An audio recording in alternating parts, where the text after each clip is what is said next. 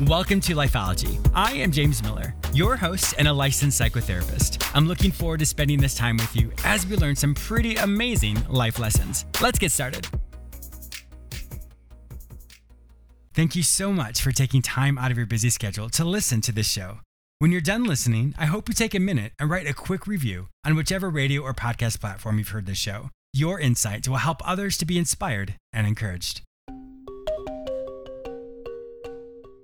I have a great show for you today. I'll teach you how to refocus and move forward when life blindsides you.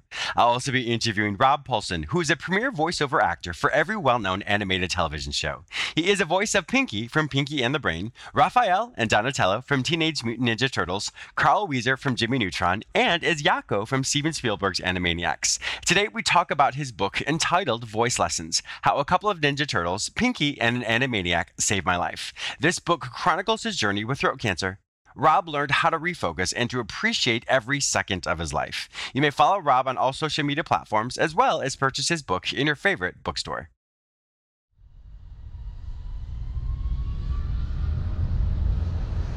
Thank you so much for listening to Lifeology. I would love to connect with you. Be sure to follow me on all social media platforms under the name James Miller Lifeology, except for Twitter, which is James M Lifeology. I am also very active on Instagram and create many videos with quick tips and tools that you can immediately implement. Be sure to say hello and follow me there.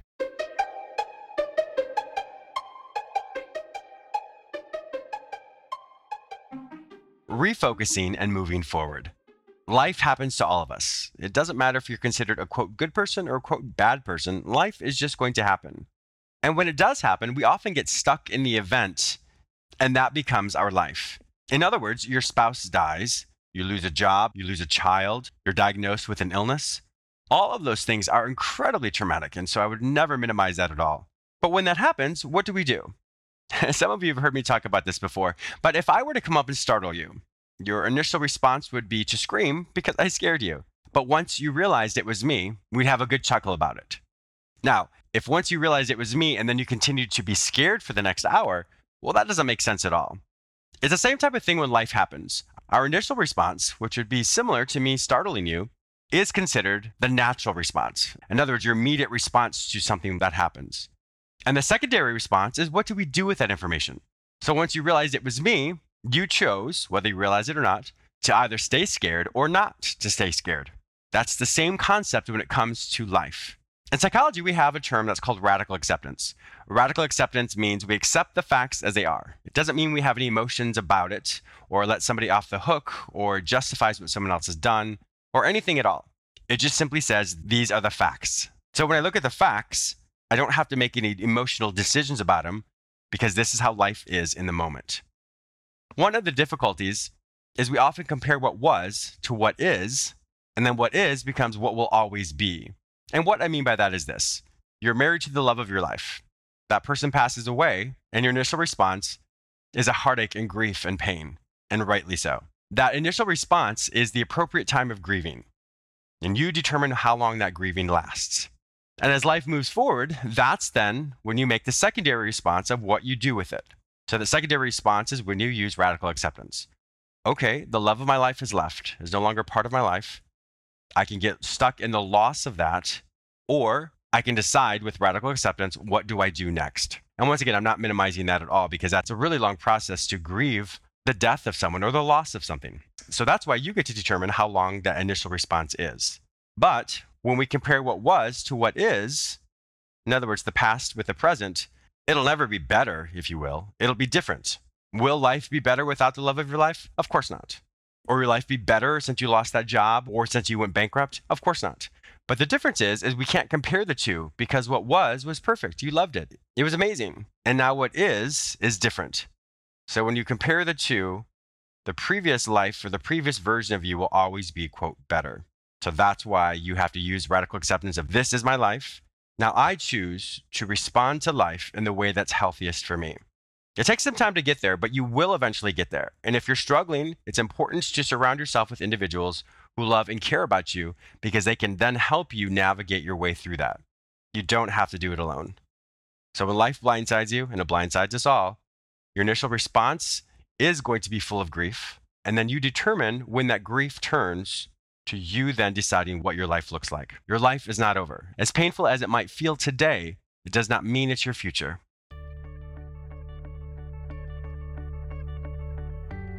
Have you ever thought, gosh, I'd love to start my own radio show or podcast, but I have no idea how to do it? Or are you a seasoned veteran who wants to level up and improve all aspects of your show? Well, I will be working with a select few to help you either start or polish your show.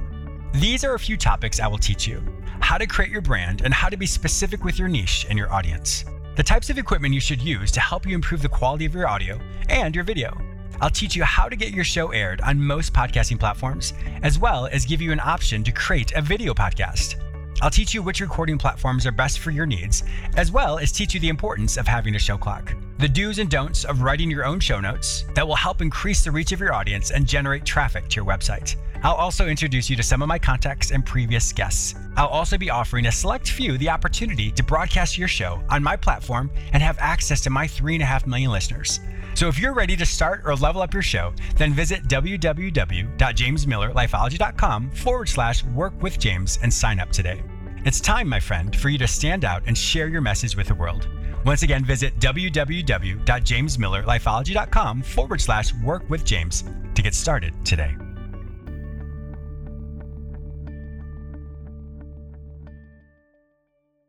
I grew up listening to my guest's voice as I watched my morning cartoons. Rob Paulsen is a premier voiceover actor for every well-known animated television show. He is the voice of Pinky from Pinky and the Brain, Raphael and Donatello from Teenage Mutant Ninja Turtles, Carl Weezer from Jimmy Neutron, and as Yakko from Steven Spielberg's Animaniacs. Today, we'll talk about his book entitled Voice Lessons: How a Couple of Ninja Turtles, Pinky and an Animaniac, Saved My Life, that chronicles his journey with throat cancer. Welcome to my show, Rob.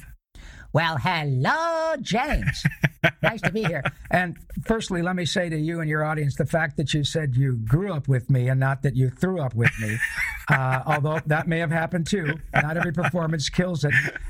Thank you. It is an absolute pleasure to be here, and I am I really am grateful that you gave me this this opportunity. Of course, yeah. When I first read about you, of course, I was like, oh my God, I know who that is. Of course, I may not know your name, but when I read everything, I was like, I literally, like I said, grew up watching and listening to you.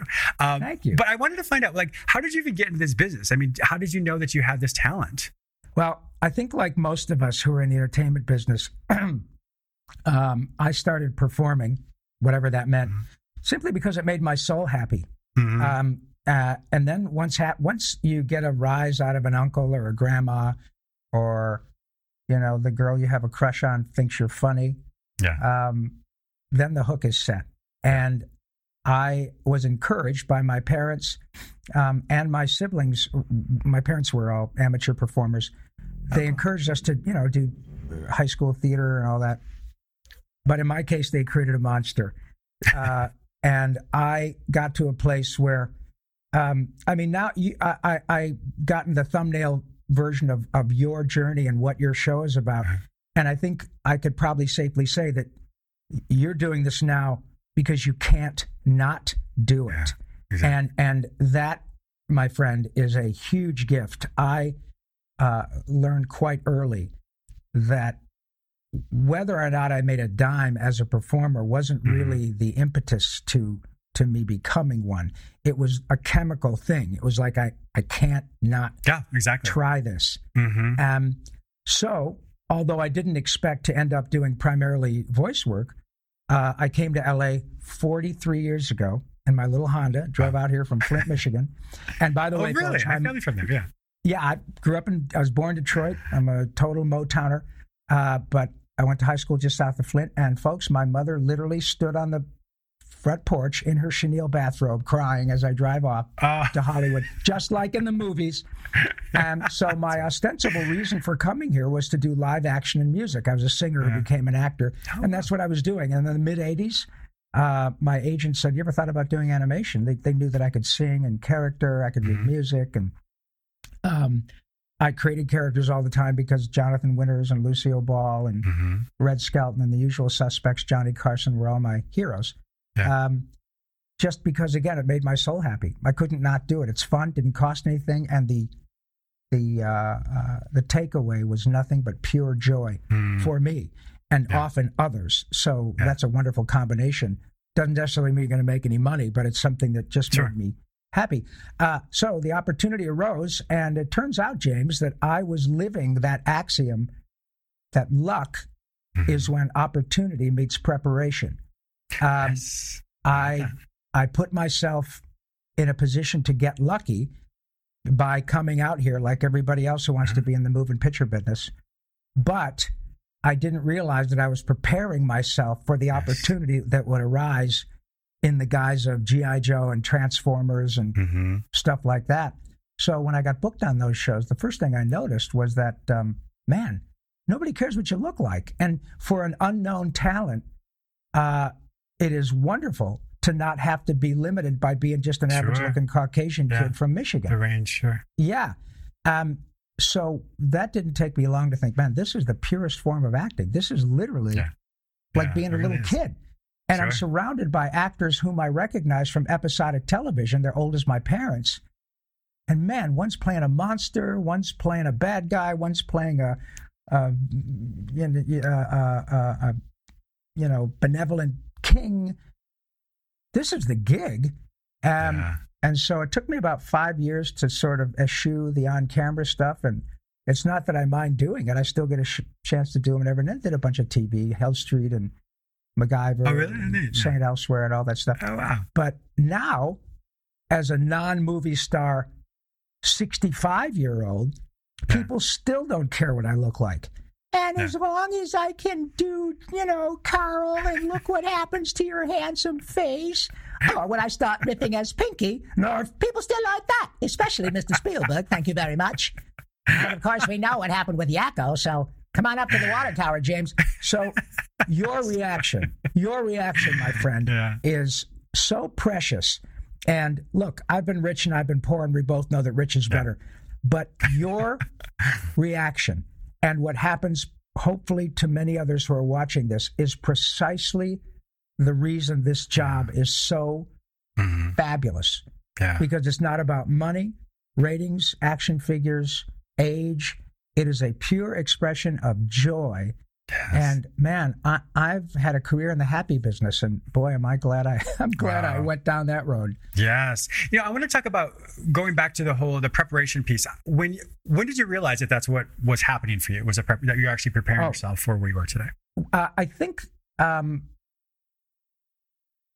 you know, when it really hit me, James, was I had already been on a couple of successful animated series.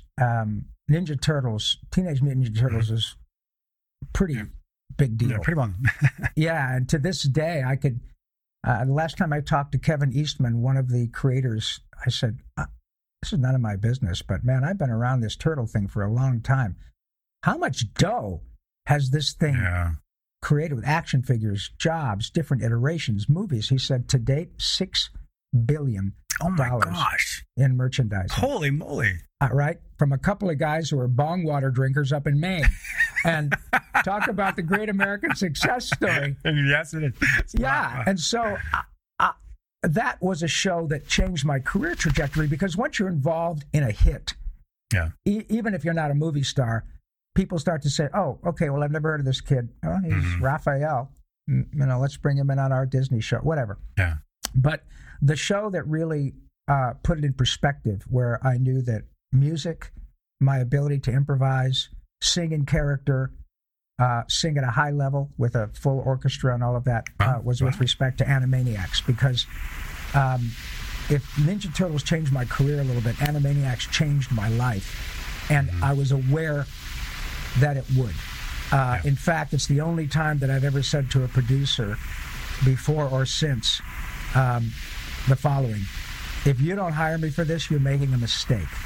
And it was not hubris, of course, maybe a little bit, but it was, and not arrogance, it was utter confidence that I had already worked with Tom Ruger and Steven Spielberg and Gene McCurdy on another show called Tiny Toon Adventures. Oh my God, Tiny Toon, yeah, that did really well. But this was a clean sheet of paper. Yeah, we're tiny, we're toony, we're all a little loony.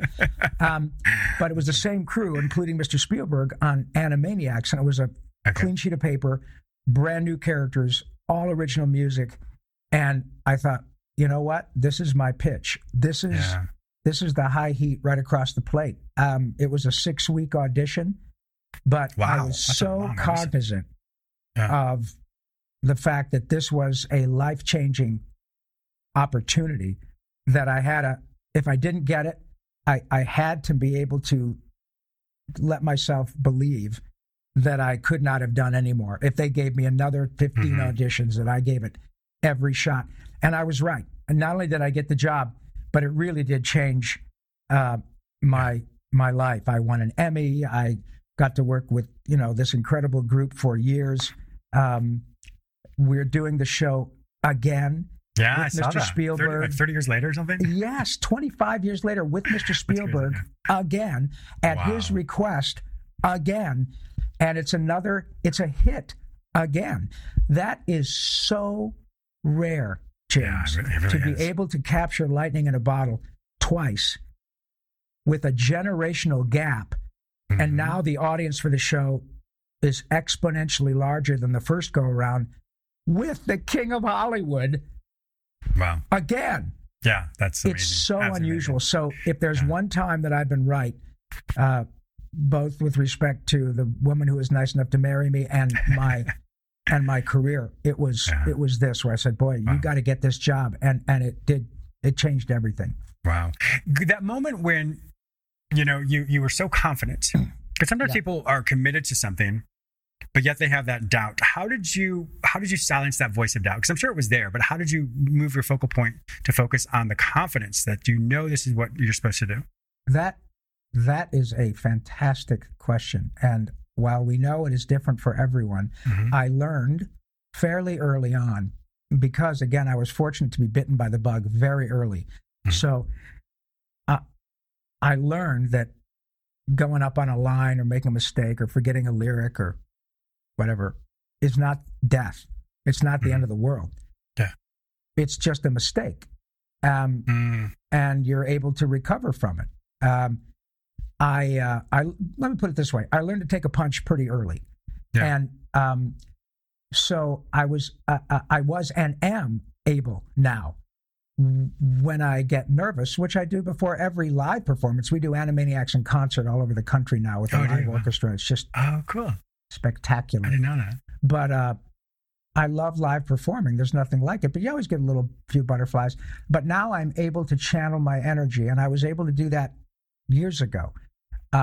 By the time I got to Hollywood, I was 22 years old, but I'd already been on the road for 3 years doing live theater, live music. So relative to my age, I'd had quite a bit of experience. Yeah. Sure. I'd already learned how to handle making a mistake, how to pick it up. I'm pretty good at improv. I can joke at my own expense. I know I have, you know, we all have lines that we know will work with an audience to get you back on track. Sure. Yeah. So I was able to take my energy and the nervous energy and sort of refocus it and say, okay, I'm nervous because I can't wait to show these people how good I am. So you reframed it. Okay. Yes. Not that I'm better than everyone else. Sure. That I just want them. This is my shot. I've got 5 minutes with James, who is casting this fantastic movie. And there are a lot of actors in Hollywood who would kill for this 5 minutes with James. So this 5 minutes, I am going to remember what I did on other successful circumstances. Love that. I'm going to replay. Remember that last time you just killed it? You walked out of the thing, you just went like this, and you got home, and there was a message on your voice machine that said, hey, dude, you killed it. You didn't get the job, but you killed it. Yeah, exactly. That's all I want. Yeah. And so I was able to do that at a pretty early age. A lot of people come out here and they've not had any experience larger than their high school drama or college, which is fine, but it is a cloistered environment and it's not professional showbiz. So I knew what it was like to perform for a bunch of drunks. I knew what it was like to go, you know, lose my place with a huge audience and a theater production, and learned that it's, so what? It doesn't kill you. Wasn't it Nietzsche who said that which does not kill me makes me stronger? So that's what I did. I was able to, by the way, I also had the really great experience early on here in Hollywood of being a little bit seduced by the money. When I was able to get my first couple of jobs, I got paid more money than I ever made in my life doing anything, because I was, you know, in the Screen Actors Guild working on a major production, making some money. And I learned my lesson very early that I started focusing on the outcome. I started focusing on, oh my God, if I get a couple more of these jobs at this kind of money, I'm going to get to buy a Porsche. Oh my God. Instead of focusing on what it was that literally got me out here driving for 2,000 miles, instead of focusing on the Jones of performance. And I'm telling you, it's the damn truth. When I started focusing on the money instead of focusing on the process, my auditions started to suffer. I didn't get callbacks. I didn't know what the hell was going on. Your motivation was different. Yes. And I learned very clearly and that to refocus, and I still do it. As an older person, I still say, now look, this is a great gig and you're making some nice dough, but let's not put the cart before the horse. Let's remember what got you here. Yeah, that's exactly. Let's remember all of that. And I promise you, that has not changed, but I was able to learn that pretty early. And I love how hearing this story, how you seem like you're very good at reframing from the situations of if you struggle with your line or struggle with an audition, et cetera, it doesn't kill you. And I think so many times we put power into an event or into something, and that becomes a label of who we are. So I'm a really bad auditioner, or I'm a really bad this, or I'm horrible at this. And that becomes our identity, as opposed to it can be a one-off. When we have the power of something over an event, we can then use it, like you said, as information. All right, well, if I've struggled here, now I know moving forward, I need to be better at that. And so that's great preparation for the next thing you do, which I think is fantastic. Yes, well, and you said two really important words, moving forward. Yes. Any forward movement when one is sort of stuck in their own mess is so key, James. It's not about snapping your fingers and go, oh God, I want to get out of this. I wish. Well, okay. But this isn't I Dream of Jeannie. This is real life. Yes. And any forward movement will start to pay dividends, no matter how small. The next day you wake up and you go, okay, great. You know, I don't feel quite as ready to blow my brains out as I did yesterday. And I moved forward. I made a phone call. That simple. I read about podcasting. Okay. All right. That simple. Any small movement, moving forward, not getting stuck. Yeah, exactly. One of my favorite quotes is, the last person in the race beats the person on the couch. I think that's a power. Yeah, that's such a powerful quote, because it's true. You do one more thing, and you're doing something greater than before. So it's not necessarily. Well, how many times have we heard world class athletes or anyone, a student, a surgeon, that you know they're working out. They worked out 16 days in a row, and the 17th day they're thinking, okay, I'm taking a break. You know, when I'm taking a break, the guy that beat me last time is working out. I'm going to go work out. And it doesn't mean that if you decide not to work out, you're a bad person. Sure. It just means that you're very aware that this is a commitment. And and I believe that it can be segued or moved to any life experience. That irrespective of what, I'm an actor. We're a dime a dozen. But in the world, most people don't make their living doing essentially what got them in trouble in seventh grade. However, whether you're a psychotherapist in Florida who's ready for a change, or you're an actor who's getting buried in your own morass and trying to figure it out and feeling sorry for yourself, which is absolutely useless. There's energy. no energy. No external energy. It is applicable to all our struggles. And, and by the way, that's one of the reasons your whole ethos and what Lifeology about is so important. It's a great name, a great brand, because that's exactly what we're all trying to figure out. So, I do believe that moving forward, and if I can get a little existential, please. I've had the incredible privilege with this wonderful job of being able to speak to many children and their parents around the world because, you know, I'll get a phone call from a child life specialist at a hospital in England, and we have a little boy who's struggling with this, and he wants to talk to Raphael. And not just me, we all do it. But I'll tell you what, you want to talk about, and I know there are probably people watching this, talk about moving forward.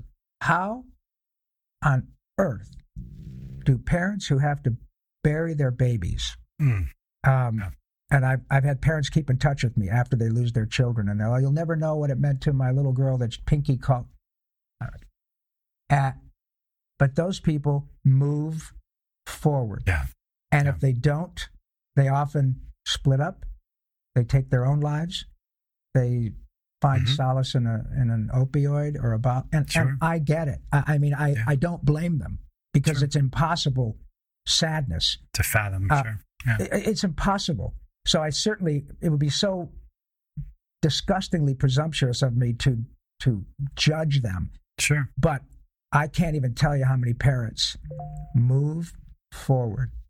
They don't forget their child, but they move forward. And talk about a lesson in courage, a lesson in lifeology. Yeah. It's an incredible experience to have had. Yeah. Unfortunately, our time has flown by. We have a couple more minutes. We didn't get a chance to talk about you. No, you're good. No, that's good. Well, I was going to say, we didn't get a chance to talk about your book.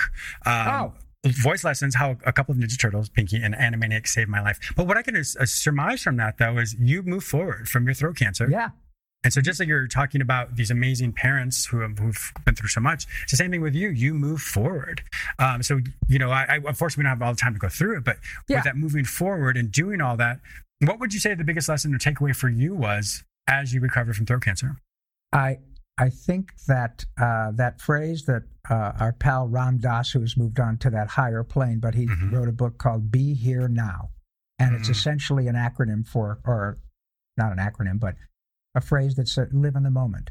I didn't realize at the time when I was a younger actor, but what I was trying to tell myself to do instead of worrying about the money was to be here now. Focus on what happens now. And that's what I really learned, and I try to work much harder on, is living here right now. We make plans, as they say, we make plans and God laughs. I'm riffing through my life as a guy doing this for a living and all of that, and then I get not toe cancer, not hair cancer, throat cancer. Yeah. But as a result of having these wonderful teachers, children and their parents over the years, and incredible world-class healthcare, not only was I able to survive the cancer, but I'm doing my job at the same level. That's why my particular cancer and my story is important. Your kindness in giving me this opportunity allows us to talk about something that could affect another person and say, oh my God, Dad, the cancer you've just been diagnosed with? James had this guy, Ron Pullman, I don't know what his name is. He does, you know how much we love watching Pinky and the Brain? Yeah.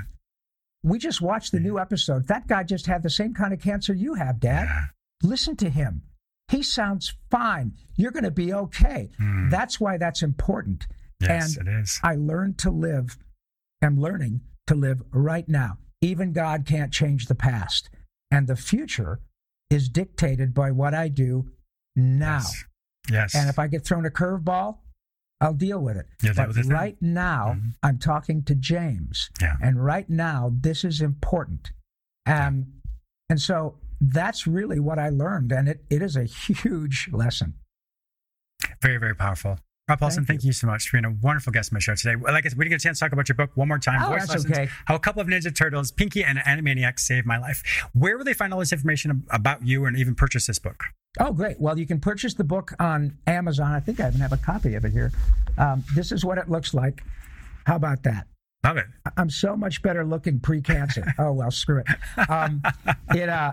It is available on Amazon. I think it's probably at Barnes & Noble or Books A Million if you decide you want to go back in our post-COVID time. Yeah. And it is a multi-purpose book. If you don't like it, you can put it under a wonky coffee table and it'll straighten it out.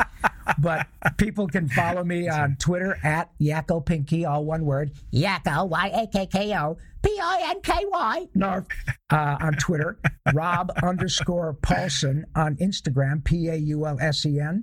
and Rob Paulsen, voice actor, on Facebook.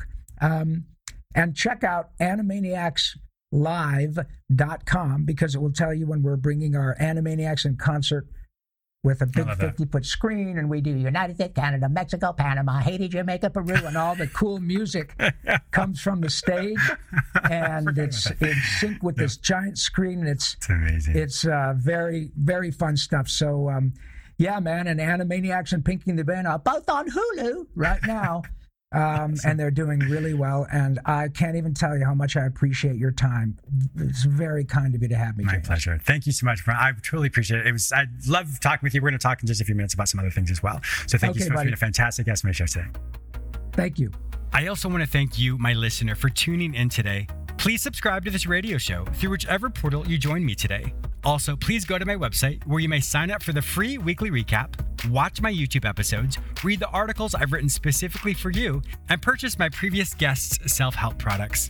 If you'd like to work with me, be a guest on, or advertise on this show, visit jamesmillerlifeology.com. Be sure to follow me on all social media platforms under the name James Miller Lifeology, except for Twitter, which is James M. Lifeology. Once again, thank you so much for your support, and I'll talk to you soon.